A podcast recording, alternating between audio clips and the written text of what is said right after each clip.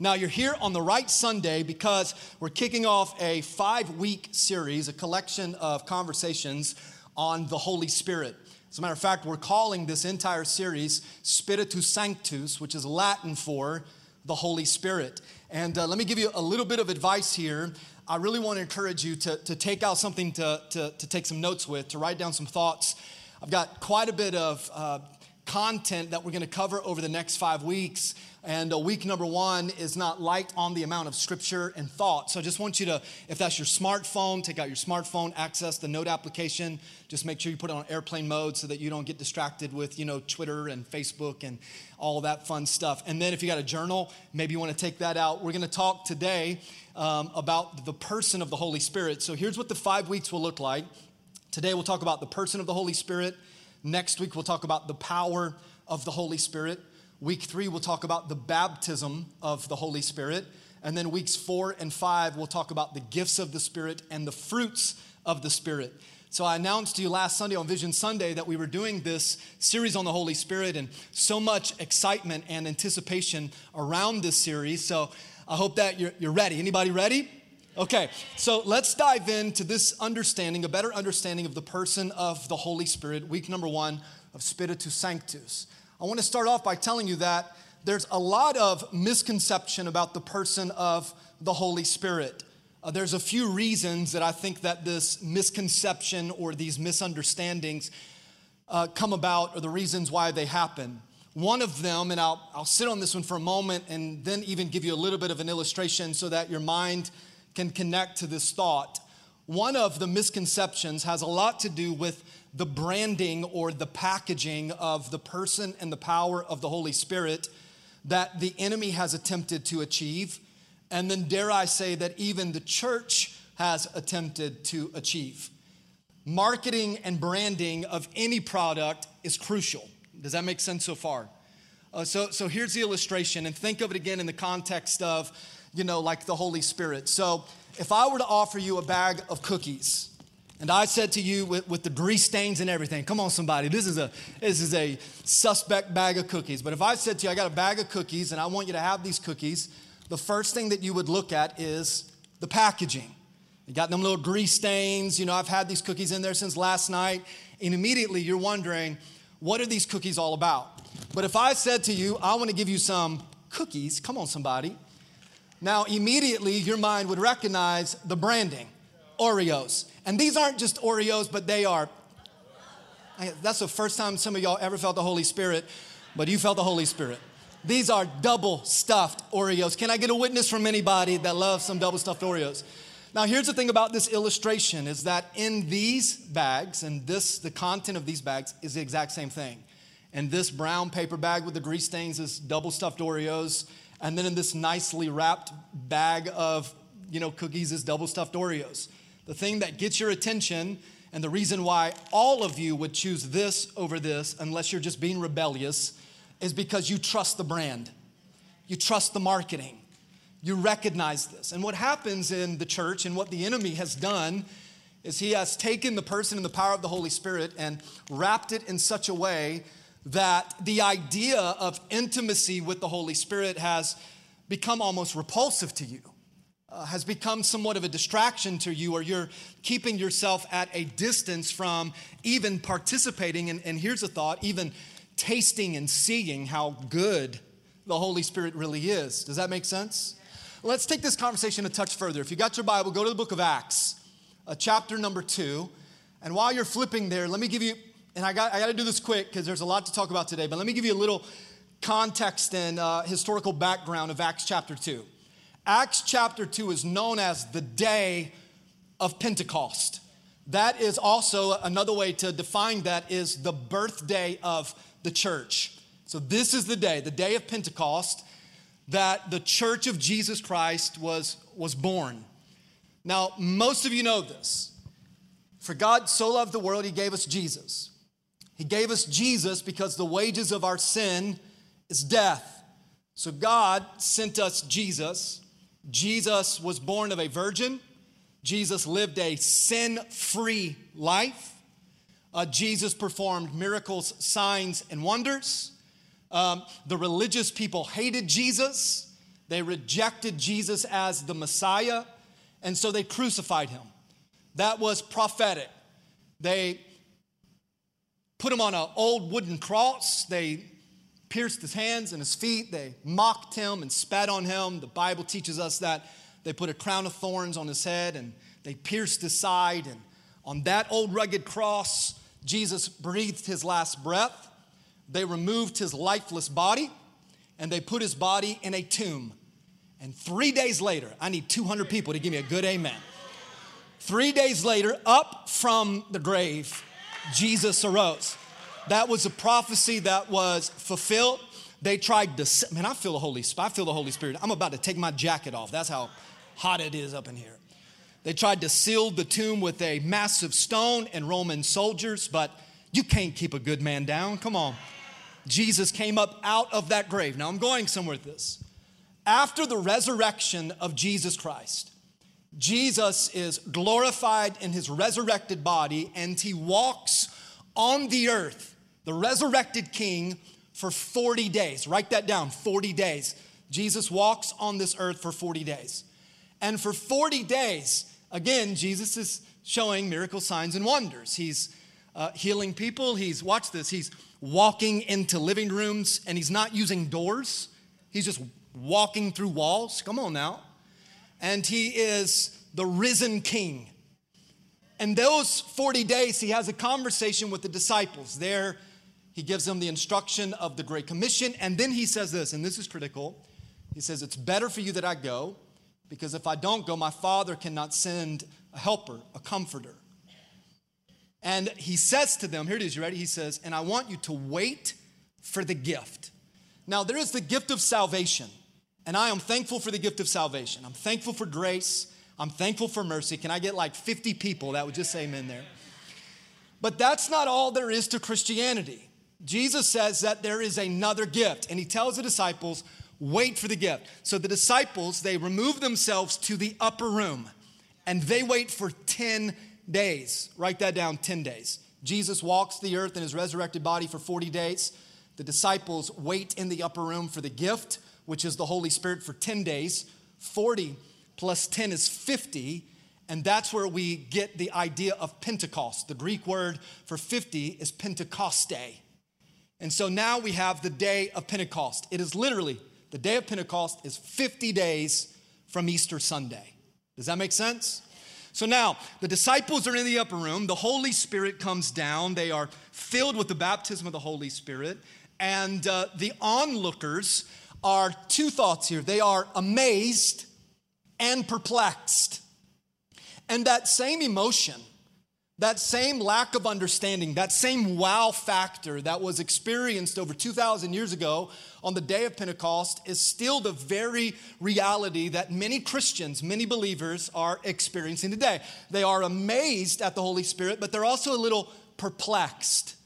And they asked, what, what does this mean? And I pray that over the next five weeks that the Lord would use me to help all of us better understand exactly what the Holy Spirit actually means. Some of them, though, made fun of them. And you've experienced this when your neighbors or coworkers or somebody found out that you were going to go church, that spirit filled, charismatic, Pentecostal church. They made fun of you and they said, Don't go to go church, you know, because they're crazy and they dance when they worship and they handle snakes. Ain't nobody got time for that. There ain't a snake in this room. Can I get an amen? Come on now. You know what the Greek word for people who handle snakes is? Stupid. Can I? Come on. That's just that's what it is. So they made fun of them, and that happened on the day of Pentecost. And they said they've had too much wine. And I like what Peter said. He stood up and uh, he had the 11 with them. Remember, because at this point, Judas Iscariot had already betrayed Jesus, and the Bible says that he went and hanged himself. So now there were 11 disciples. And he said, Fellow Jews and all of you who live in Jerusalem, let me explain this to you. Again, that's my heart in this series. And listen carefully to what I have to say. These people are not drunk as you suppose. And then I love how he's like, because it's only 9 a.m. As if they start drinking about 10 or 10:30. Come on, he's like, it's only 9 o'clock in the morning. We're not drunk with wine. He says, no, this is what was spoken by the prophet Joel. And the Bible says this: in the last days, God says He will, let's read this whole line together on the count of three. One, two, three. I will pour out my spirit on all people. Okay, anytime that I teach or preach on the person of the Holy Spirit, there are a few things that I always say. And I'm going to give you these few thoughts today. Here's the first one that you have to know. Write this down. The Holy Spirit is not an it, the Holy Spirit is He. Now, this isn't on the screen, but let me say it to you like this It is not something, He is someone. Does that make sense? Uh, let me say it to you like this, because I want to make sure everybody gets it. He is a Him. Now, that's bad grammar, but it's good preaching. He is a Him. The Holy Spirit is not an it, the Holy Spirit is the third person of God in the Trinity God the Father, God the Son, God the Holy Spirit.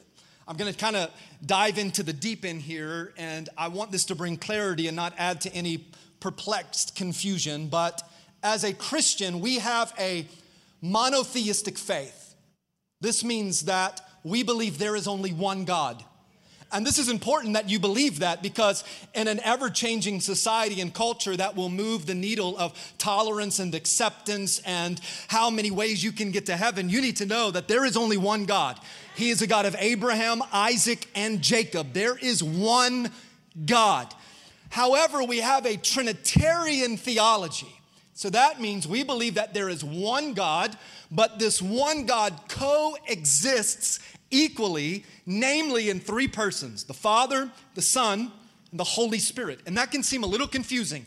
One God, but there are three characteristics of the God that we serve He's the Father, which many of us understand because we've got an earthly father, whether that dad was a good dad or not, we get the idea of father. He's God the Son. We can understand about Jesus because at least there's movies about Jesus. Now, he usually is blonde hair and blue eyes and from Sweden, but we see movies about Jesus, where we fail in our intimacy in our pursuit of the fullness of God is intimacy with the Holy Spirit. I always show this diagram, but I think it's helpful for a better clarity of monotheistic faith with Trinitarian theology. There is one God. God is the Father. God is the Son. God is the Holy Spirit. The Father is not the Son, the Son is not the Spirit, the Spirit is not the Father. There is one God. God manifests himself in the person of the Father, the Son, and the Holy Spirit. Now, write this thought down. This is so important because if you don't see the Holy Spirit as a person, you will never know him personally. So, if you only view the Holy Spirit as some cosmic it, then you will have this massive gap in a relationship that God desperately desires for you to possess. Um, I don't always argue the scripture, and that's a good thing. What I do argue is the translation of the idea or the name of the Holy Spirit.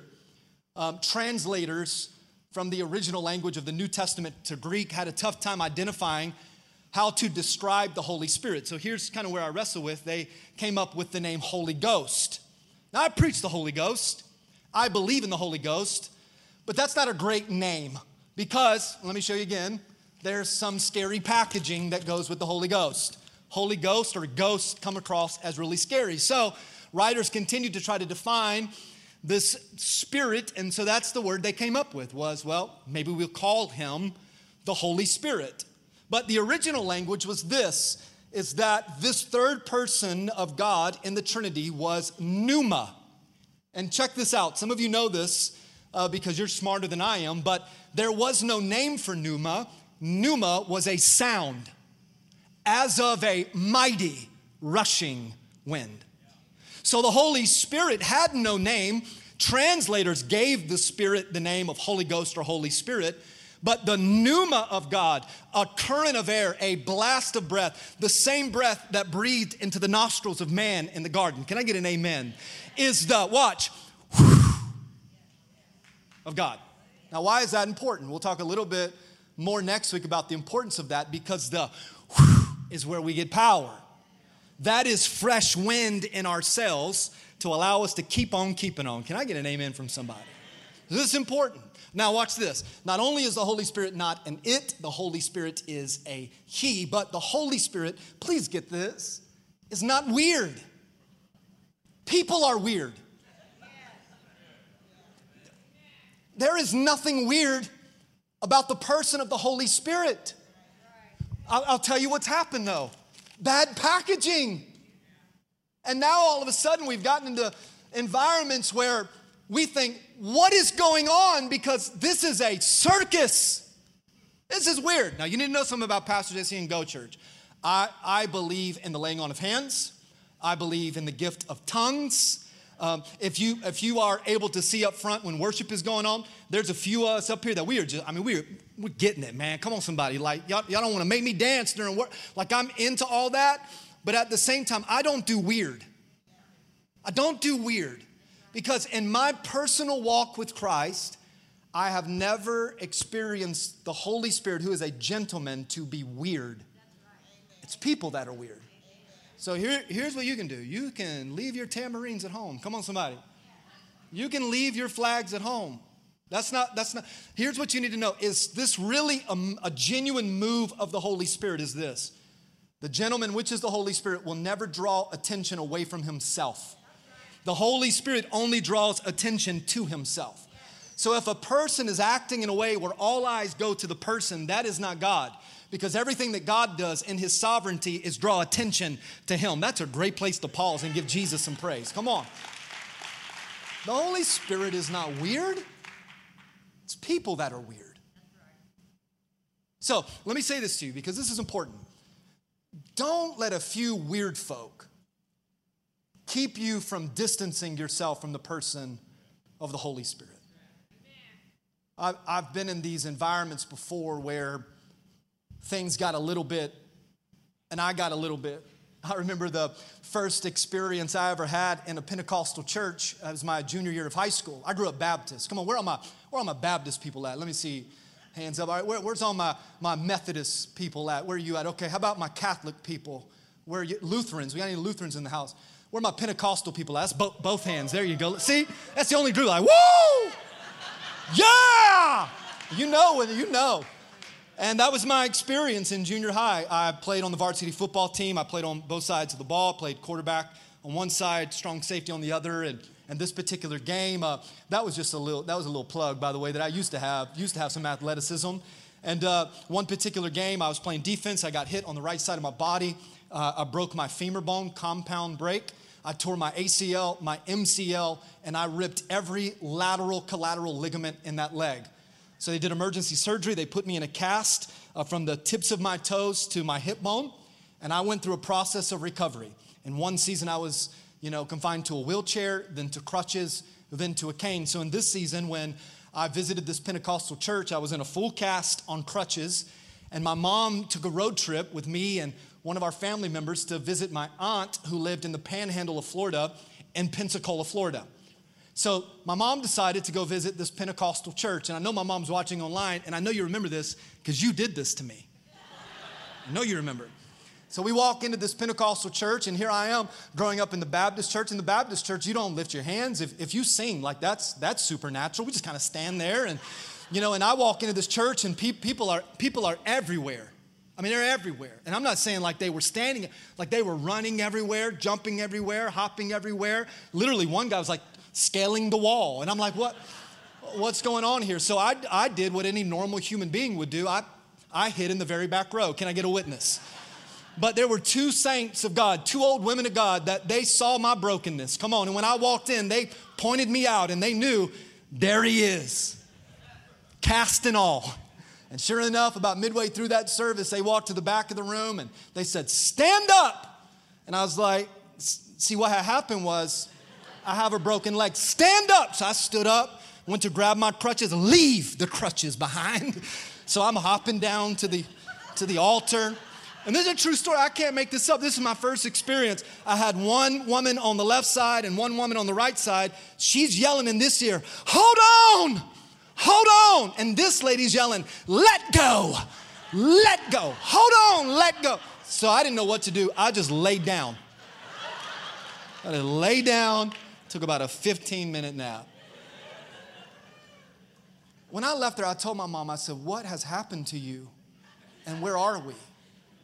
But even in that moment, like as different as it was, I left amazed and perplexed.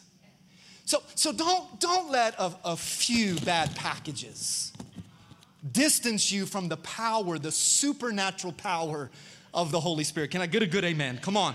All right, let me give you a couple more thoughts here. So, that is what the Holy Spirit is not. The Holy Spirit is not an it, okay? And the Holy Spirit is not weird. The Holy Spirit is an inner voice.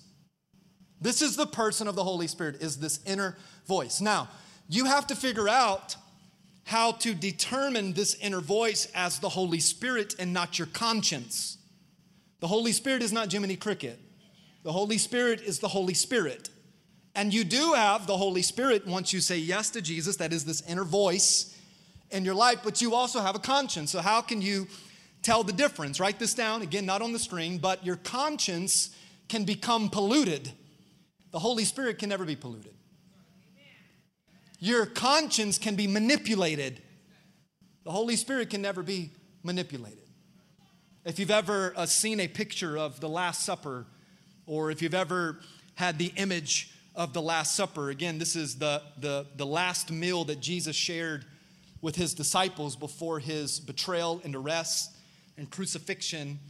Um, I've often wondered what, what was that dinner like? I mean, what would your conversation be like if you knew that was the last meal you were going to ever have with the closest people in your life. Thankfully, the Bible tells us exactly what that conversation was in John 13, 14, 15, 16, 17, and 18. We see this whole story, this whole conversation at the Last Supper. And Jesus says this about the Holy Spirit in that meal. He says, when He comes, that's the Holy Spirit, He will, let's say this word convict on three. One, two, three. Convict the world of guilt in regard to sin and righteousness and judgment. Let me go back here to this word convict. This is that inner voice that provides conviction. The Holy Spirit will never condemn, only convict. It is the job of the enemy to condemn you, to beat you down. It is the job of the Holy Spirit to convict you, to lift you up. And there have been repeated times in my life, I don't have enough minutes left in this uh, talk to share all of the stories where this inner voice has convicted me in such a way to change my path, to change my direction, or to do something different. I'll just tell you a couple here. There have been multiple times, I hope you don't think any less of me, but where I've been watching something on Netflix and the Holy Spirit with the inner voice has said through conviction, turn it off. There have been repeated times where the Holy Spirit, through conviction, has impressed on my heart someone to call, someone to text, someone to visit. I, don't, I didn't know what they were going through, but the obedience to discern this inner voice, and you, you got to listen and lean into the inner voice. Because of that obedience to that inner voice, that individual was encouraged, they were prayed for, they were uplifted, and they were better because of it. A few weeks ago, um, I made dinner for the family. Come on, I'm like Bobby Flay in the kitchen. Y'all don't know. So I make dinner for the family, and, and everybody eats, and then we move upstairs to uh, this, this room that we have to watch a movie, and, and then we get the kids ready for bed, and we put the kids in bed, and then Kimberly and I, we just have a few minutes of like just me and her time, and so we're just talking, and then we get ready for bed, and then we jump in bed, and now my eyes are about my eyes are about to shut, and I'm about to go, you know, to, to, to sleep land, and all of a sudden I heard in this inner voice the Holy Spirit say, "Get up now." And I sat straight up out of the bed. Has this ever happened to anybody? Get up. So I, I got up out of the bed and I heard the Lord say, run downstairs. And I ran downstairs and I had left the stove on for hours. And what had happened was because of the air conditioner or whatever, a napkin had floated over to the stove and was sitting on the edge of the stove. Now, I don't know if the house would have burnt down or what the end of the story would have been, but I do know how it ended in real time is that inner voice said, Get up, go downstairs. And when I did, there, God revealed the problem. This is this inner voice. And the Holy Spirit, listen to me, is always speaking to you. As a matter of fact, this is what I love about preaching. I still wrestle because I'm, I'm a human being and I, am a words of affirmation guy, so I still wrestle at the end of a message. I hope that message was okay. And anybody that public speaks, or maybe you're a preacher or a pastor, or you know, you know that that challenge of man, I hope that message was okay. But here's what I love about the Holy Spirit in preaching. I can be talking to you, and what you are hearing has not really been anything that's been coming out of my mouth. So I'm talking, but you're hearing like Charlie Brown, wah, wah, wah, wah, wah, wah. Because by the time what I say leaves my mouth, the Holy Spirit will manipulate my words in such a way that He'll begin to speak to you in an inner voice about a topic or a situation that had nothing to do with what I've been talking about today.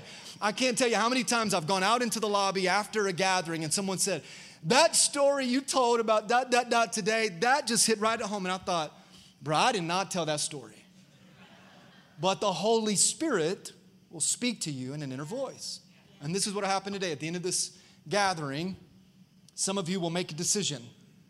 And the only way that you can make this decision is to lean into the inner voice. It's what the Bible says. No one can say Jesus is Lord except by conviction that comes from the Holy Spirit. All right, is this good so far? Okay, here's the other thought I want to give you. Not only is the Holy Spirit my inner voice, but the Holy Spirit is my teacher. Now, I went to Bible college and uh, I paid a lot of money to go to Bible college. But here's what I learned about the Holy Spirit as a professor is that you don't need to attend a, a Bible college, and I'm not putting down that desire to mature in your educational pursuit, but you don't need a Bible degree in order to get a fresh word or fresh revelation from the Bible. When you open up the Word of God, the bread of life, the Holy Spirit is your teacher, and He will begin to teach you things from the Word of God that you don't need a Bible degree in order to learn. Does that make sense?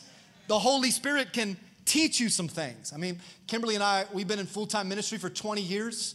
Um, about 13 years of that we spent in student ministry, and now the last seven years we've spent as lead pastors. I can't tell you, especially in this, uh, this particular season of my life, leading Go Church with multiple campuses in multiple states. Some of the rooms that I've been in with people that are far more educated, far more knowledge, far greater wisdom than I ever had. I'm careful to put down, you know, uh, just JC because the enemy beats me up enough, but I'm not the brightest star in the sky or the sharpest tool in the shed.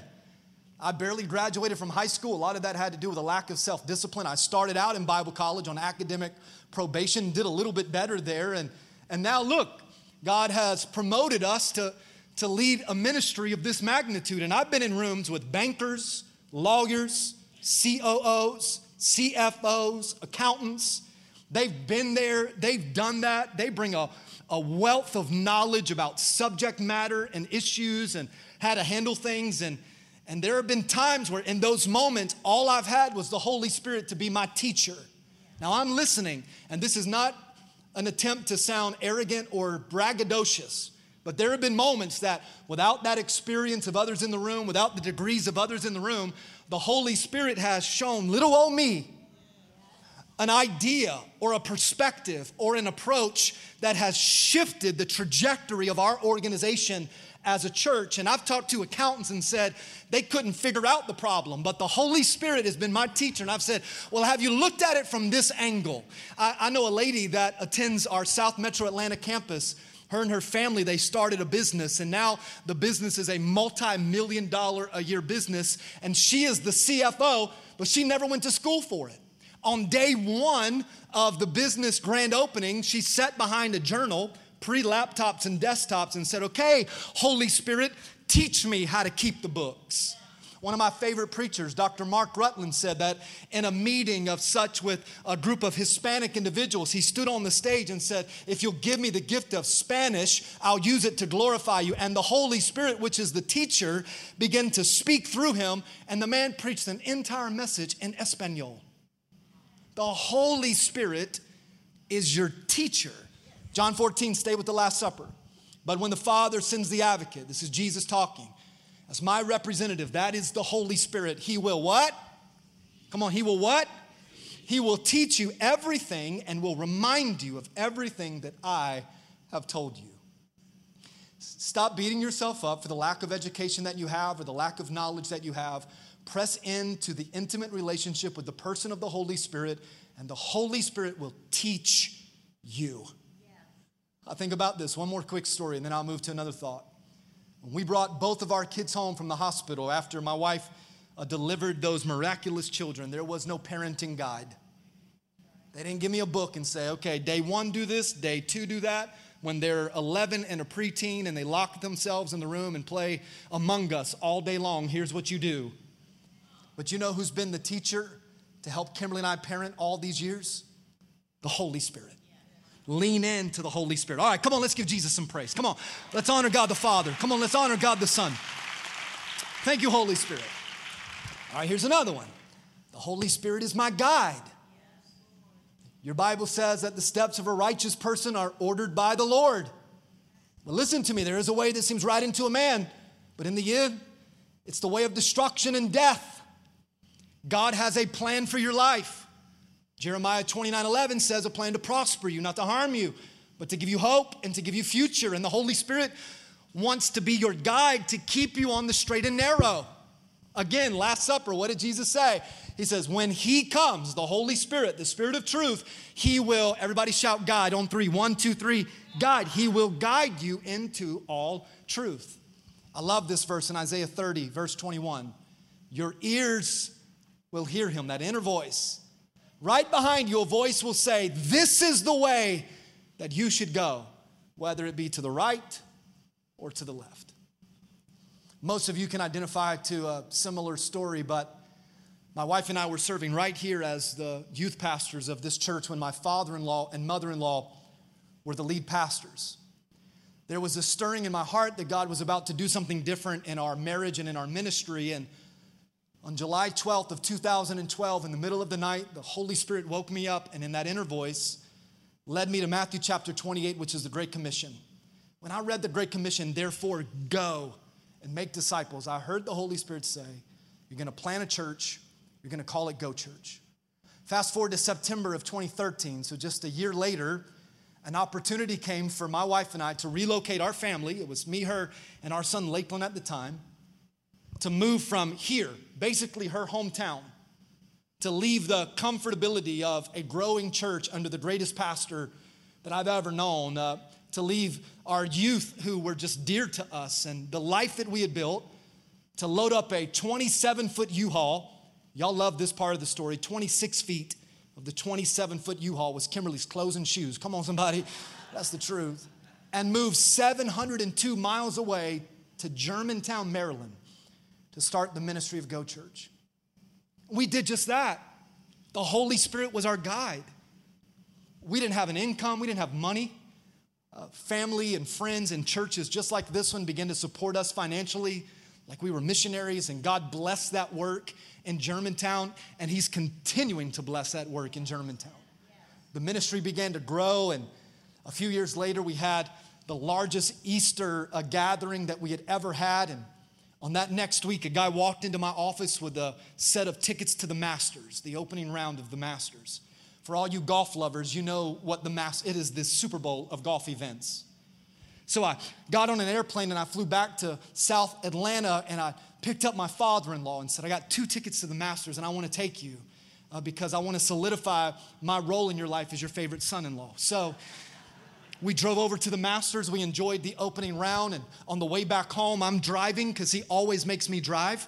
And I'm driving, and he looks over at me and he begins to shed a tear and he says, I, I feel like God is telling me it's time to semi retire and I want you to come back home and take over the church. Well, I got real nervous, y'all. I just started laughing. It wasn't a disrespectful laugh, but I didn't know what to say. And then he got real nervous and he started laughing. So for the next 30 seconds, we're just laughing at each other. And that was weird.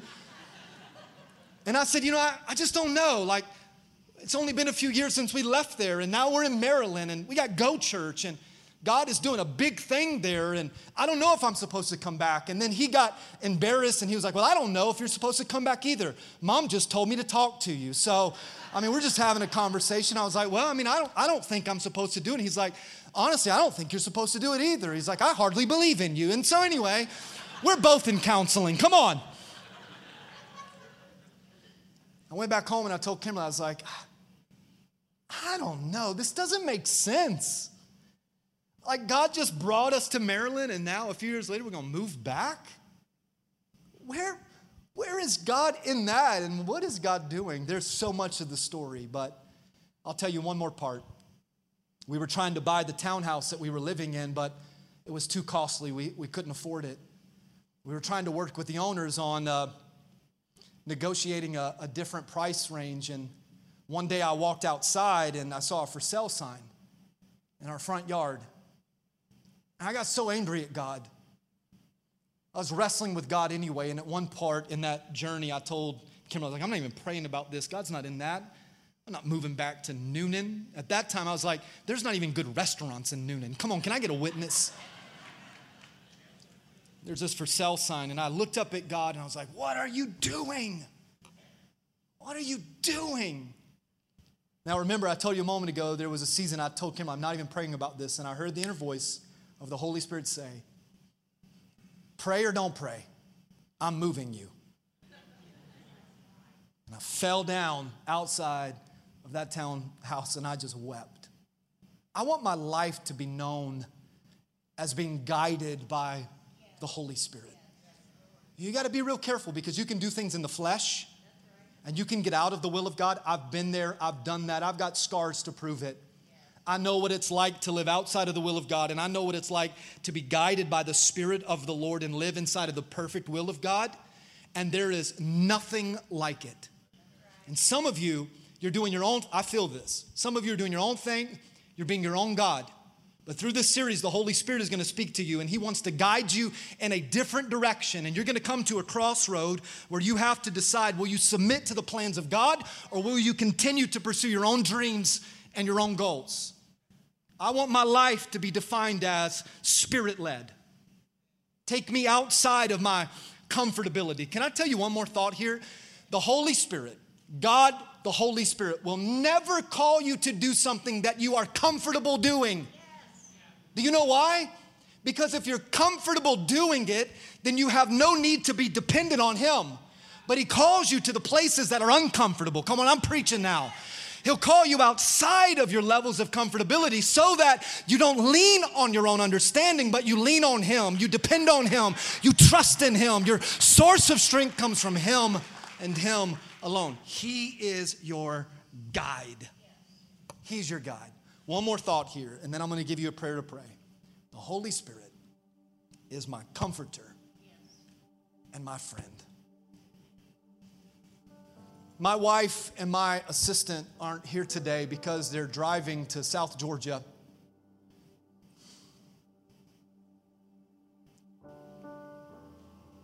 To be with uh, some of our staff at our Germantown campus, our worship pastor there, his wife's father late 50s, died from COVID just a week ago. So they're on their way to Waycross now to celebrate that man's life. How, how does someone pick up the broken pieces of that type of grief without the comfort of the Holy Spirit? Kimberly and I were talking about this this week because, I, I like, I, I get it, man. Like, 2020 was a lot, and I don't know if it's because we have access to social media but it's almost like every day I hear about somebody else that's sick, somebody else that has cancer, somebody else that's died. We've got a former staff. Uh, they were our worship pastors for a season. And last week, her mom was walking down the steps of her house and tripped and fell, fractured her skull, and died in just a couple of days. How does that family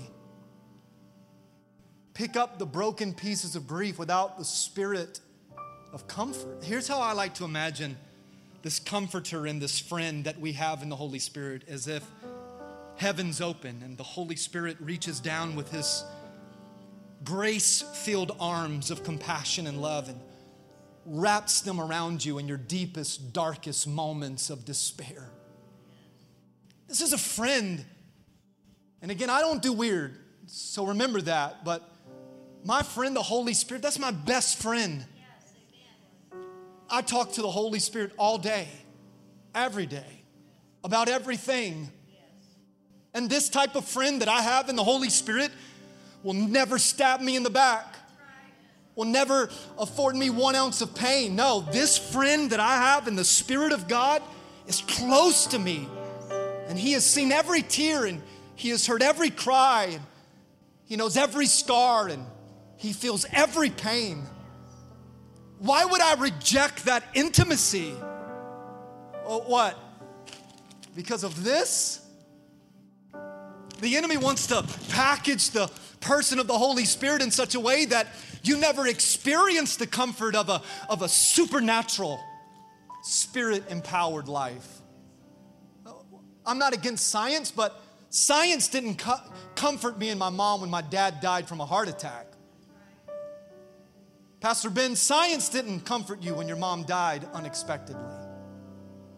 Com- science doesn't comfort you when the world seems to be falling apart. But why is it that as believers we can have peace? Peace. Wonderful peace. I'll tell you how. It's intimacy with this friend and the Holy Spirit. I got two more verses here. Watch this. I'll ask the Father, He'll give you another helper. Uh, this Greek word for helper is the word paraclete. And here's words that are synonymous with it comforter, advocate, intercessor, counselor, strengthener, stand by. This is what the Holy Spirit is. He's, he's my standby guy. Come on now. He's my friend, and He will be with you for how long? Forever. Here's another verse, Second Corinthians 13, the message translation. The amazing grace of the Master Jesus Christ and the extravagant love of God. And watch, so many Christians, they put a period right there amazing grace of Jesus, the extravagant love of God, period. There is no period, there is a comma. The intimate friendship of the Holy Spirit. I want you to know that God wants you to experience the fullness of Himself, knowing intimately God the Father, knowing intimately God the Son, and knowing intimately God the Holy Spirit. Stop putting a period where there is a comma. Come on and give God some praise. Let's do that together. Hallelujah. Come on, 15 seconds here. Hallelujah, Jesus. I got to do this so quick. I'm going to give you three prayers to pray as we close out week number one. Here's the first one Holy Spirit, show me. Show me. Two parts of this prayer reveal yourself to me more and reveal me to me. I want the Holy Spirit to show me more about his person and his power and how I can have the baptism of, I can't wait to preach that one, the baptism of the Holy Spirit and operate in my gifts and live out the fruits. Show me, Holy Spirit, but also show me some things about me. The psalmist David said it this way Search me, God, and know my heart. Put me to the test and know my anxious thoughts and see if there is any hurtful way in me and lead me in the way of everlasting. Holy Spirit, show me. Here's the other one. This is your prayer. Holy Spirit, change me. God will accept you just as you are, but He loves you too much to leave you the way He found you. Now, let me say it again. God will accept you just as you are, but He loves you too much to leave you the way He found you. There is a next step for every single one of you. There is a, there is a next for all of us. And the Holy Spirit is doing that today. Some of you, your next step is Move Track to learn more about the church and more about yourself. For some of you, that next step is water baptism. For some of you today, you said, God, if you want me, if you want me to change, show me a sign. When you leave today at both of our campuses, you're gonna see your sign in the lobby. It's called groups. It's a big sign, groups. Here's your sign. God wants you to change. As a matter of fact, the Bible talks about this very thing. For the Lord is the Spirit, and wherever the Spirit of the Lord is, there is freedom. Watch verse 18. So, all of us who have had that veil removed, that's what this series is doing, removing the, the, the veil, we can see and reflect the glory of the Lord, and the Lord, who is the Spirit, makes us more and more like Him as we are what? Changed into His glorious image. Holy Spirit, show me. Holy Spirit, change me. And here's the last prayer Holy Spirit, fill me. No disrespect here, but we're all full of something. Wouldn't you rather be full of the Spirit of God? Paul says this he says, Don't be drunk with wine. Don't be full of wine. That stuff's gonna ruin your life. Uh, you, you, you could put anything there. Stop being so full of pride. Stop being so full of hate. Stop being so full of arrogance, whatever. Again, I mean, you put anything there, but he says, don't be drunk with wine. All of that, it's just gonna ruin your life. Instead, be filled with the Holy Spirit. And here's what some of you are thinking well, I, I am filled with the Holy Spirit. Well, the disciples, they were continually filled with joy and with the Holy Spirit. One more thought here. I love what my mentor Chris Hodges says about this idea of being filled with the Spirit of God.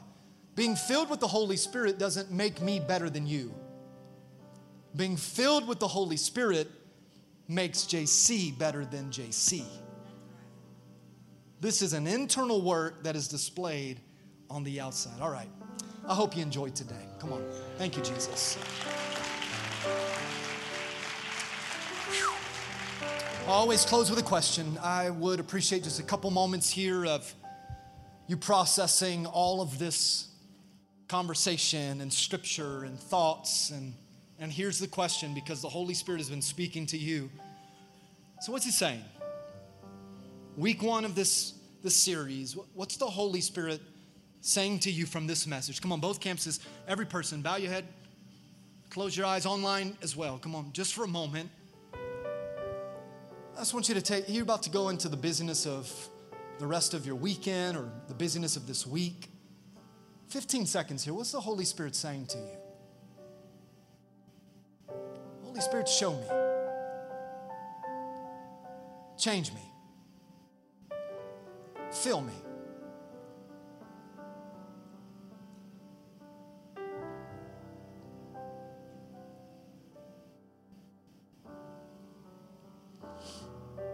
Nobody's looking. Every head bowed, every eye still closed. Let me give you just a couple of responses here. If what the Holy Spirit is saying to you is accept Jesus Christ as your Lord and Savior. Don't miss that. Today's the day. Right now is the opportunity. If the Holy Spirit's saying to you, okay, before I introduce you to the person and the power of the Holy Spirit, I want you to ask Jesus, God the Son, to come into your life He's the one that died on the cross, and no man comes to the Father but through him. So you have to say yes to Jesus. If that's you, maybe you've never said yes to the Lord or it's been a while, come on both campuses. You ready? On the count of three, if that's you, nobody's looking, just me and the Holy Spirit. You ready? Put your hand up on three. One, two, three. Come on. Thank you. Thank you. Thank you. Anybody else? Thank you, sir. Anyone else? Thank you. Germantown, come on. Hands up. Holy Spirit, move in that room. Okay, every head bowed, every eye closed, every hand down. If the Holy Spirit is saying it's time for you to take a next step, I don't, I'm not going to define that, only you know what it is.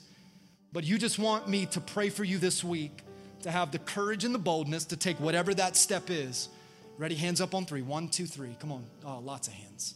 Okay, Jesus, you've seen every hand that was raised by these responses. Now, for those that are asking Christ to come into their heart, do that today, Jesus. Forgive them of their sin. We read a moment ago that where the Spirit of the Lord is, there's freedom. So come into their heart and their mind, make them a new creation. May they confess their sin, accept you as Lord, and walk in the newness of life. For those that are taking that bold next step this week, Father, I pray courage. God, I pray power that comes from you. God, whatever it might be, Lord, they need you to be their guide and their teacher and that inner voice, Lord. So, so do that.